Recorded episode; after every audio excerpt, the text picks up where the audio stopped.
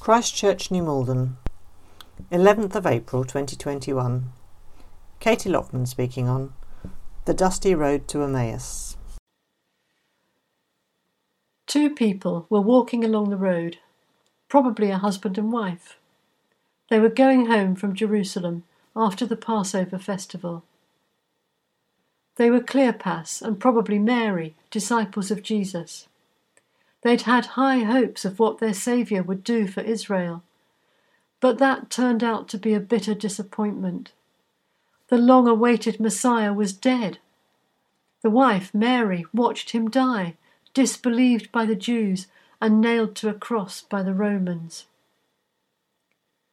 Cleopas and Mary, trudging along that dusty road to Emmaus, were caught up by a fellow traveller who walked along the road with them. How could they have imagined that he would turn out to be so interesting? He told them amazing things that put their belief in the Messiah totally in context, a natural fulfilling of their Jewish faith. They began to see again an inkling of what they'd lost. Wouldn't it be amazing if what this stranger was saying was true? Supposing what they were hoping for was in fact fulfilled. When they got to Cleopas's house in Emmaus, the stranger was going to go on. They obviously didn't want the conversation to end, but they had to urge the stranger quite strongly to get him to come in for a meal. And it was when they sat at the table together and the stranger broke the bread that they realized who it was. Jesus was sitting right there at the table with them. He wasn't dead. He was here, and everything he'd said was true. Supposing they'd been a little more English and just said, OK, we'd better let you go then, instead of urging him strongly to come in. Would Jesus have just walked on? Where to, I wonder? He wasn't going to force himself on them or just follow them into the house. They had to really want to spend time with him. Imagine if they hadn't persisted and let him keep going down the road. They'd never have seen him break the bread or recognized that it was Jesus. Never known that hope fulfilled. Never told Luke and us how their hearts burned. The Bible tells us in the book of Revelation that we have to actively invite Jesus in. Jesus says, Behold, I stand at the door and knock. He doesn't just push the door and walk in. He waits for us to open the door of our hearts and invite him in. Then he'll come in. Then we can eat together. Then we can spend time listening and talking with him. Time and again, the Bible shows us that knowing Jesus and his resurrection depends on people being open, hearing and acting on the impulses of their heart, then bearing witness. It happens in the moment and it happens over a lifetime, with big things and with small ones, as Jesus prompts us first to accept Him, then to become the person He made us to be. Those little impulses in our hearts, we must listen to them, in case we miss Jesus speaking to us, guiding us, comforting us, or pulling us up short. That voice is easily silenced, and if we don't open our hearts to Jesus, then Jesus will just walk on. What a missed opportunity that would be. But not for them. They were so overjoyed, they got up and walked straight back to Jerusalem, seven miles, late in the evening. And there they found the other disciples saying the same thing Jesus really was alive.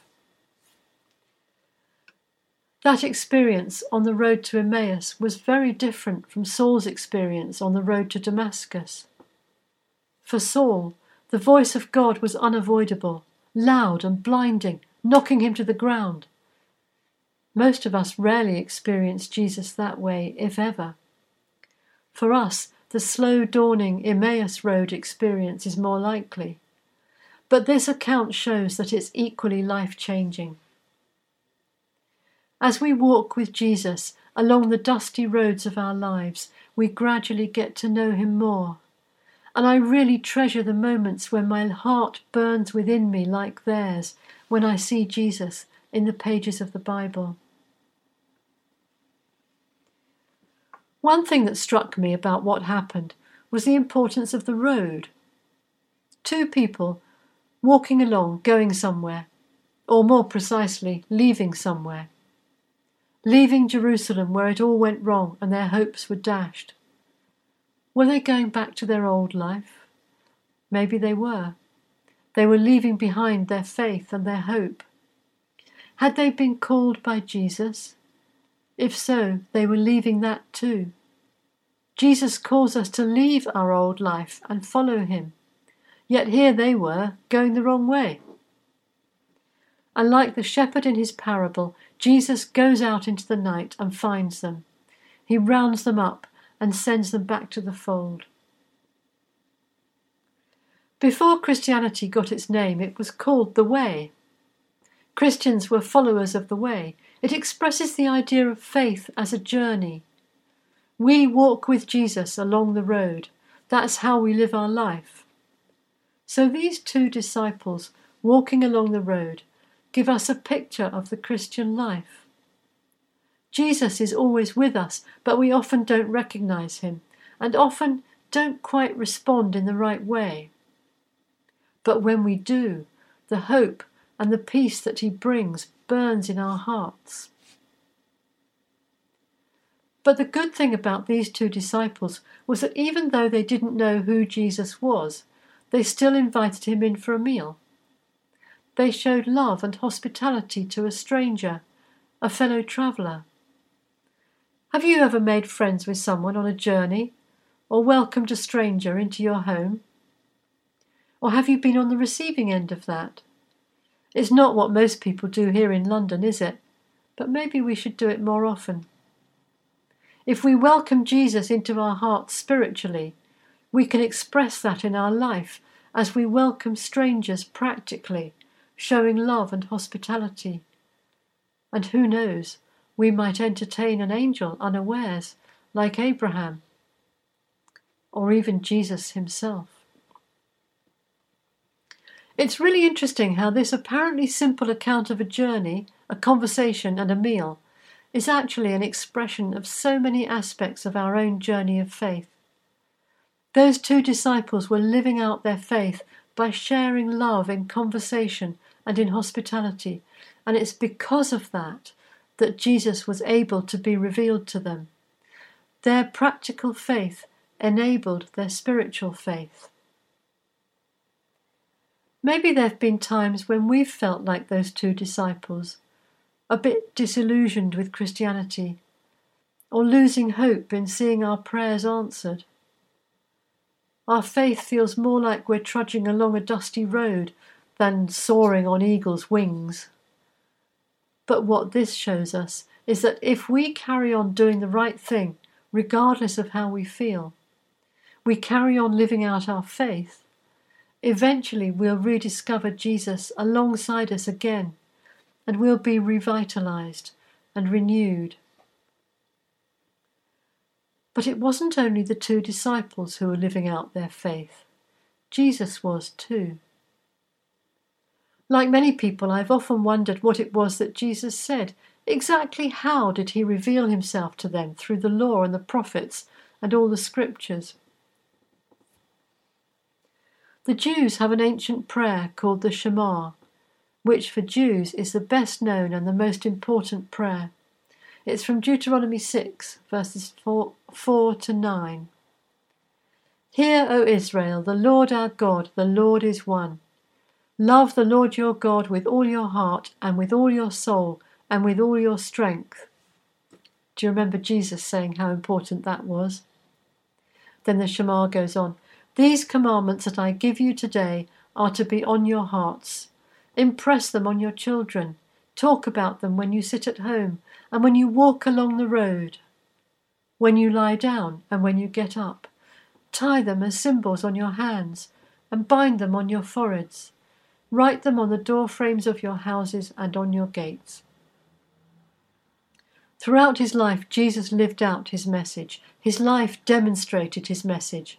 And here he is doing it again, carrying out the Shema. Talk about God's commandments as you walk along the road. Luke says, as they walked, beginning with Moses and the prophets, that's the law, Jesus explained to them everything in the scriptures concerning himself. He was living out that command to talk about our faith as we travel together.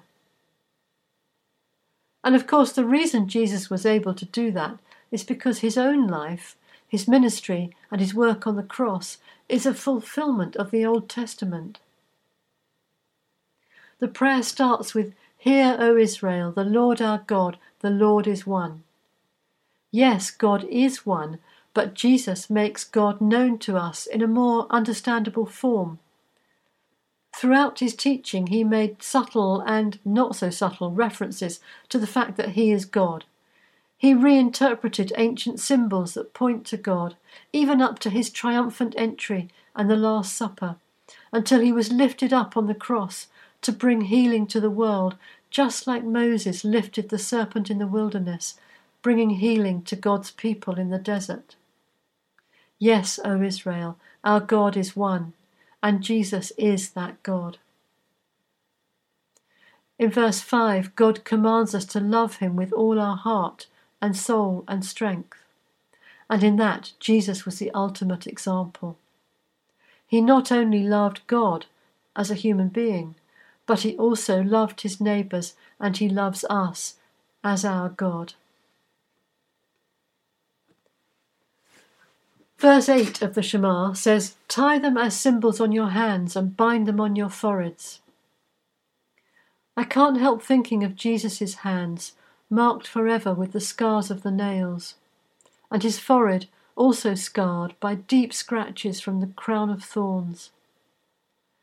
Much of that Old Testament law was about showing your love for God through sacrifice. Jesus turns that on its head by showing God's love for his people through his own sacrifice. As Christians, we don't tie the law to our foreheads in a phylactery, but in the baptism service, we do mark the sign of a cross on the baby's forehead to claim for them the life won by Jesus' sacrifice on the cross. What does it mean for us to have God's commands tied to our hands and our forehead, or indeed written on our hearts? It means knowing what the Lord requires of us and keeping that at the front of our mind and at our fingertips. Acting in accordance with God's will, like those two disciples on the road to Emmaus. It means letting everything we do be shaped by our devotion to God, our love for Him, and our desire to live in His way. And sometimes that will require making sacrifices and sometimes it will require us to be a sacrifice. Ultimately, we belong to God, and our life is not our own because of Jesus' sacrifice. So when we think of Jesus' hands and his forehead, the idea of the law takes on a whole new meaning. Verse 9 says, Write them on the door frames of your houses, the commands of God on the door frame like the blood of the Passover lamb on the door frames in Egypt. It was the blood of the sacrificed lamb on the door frame which told the angel of death that the people inside had faith, so death would pass over that house and not come in. It prefigures the Easter story. The last Passover supper becomes our communion. The Hebrews put their trust in the blood of the sacrificed lamb to save them from death. And Jews symbolize that with a copy of the law in the mezuzah on the doorframe. We put our trust in the blood of the sacrificed Lamb of God to give us eternal life. All through his life, Jesus, ever faithful, was living out his own fulfillment of the Old Testament law, embodying it in his words, his action, and his life and he reveals himself to us on our journey of faith and calls us to do the same, to live out our own faith in every aspect of our lives. And when we do that, our journey of faith becomes a journey of revelation as we rediscover Jesus right there with us.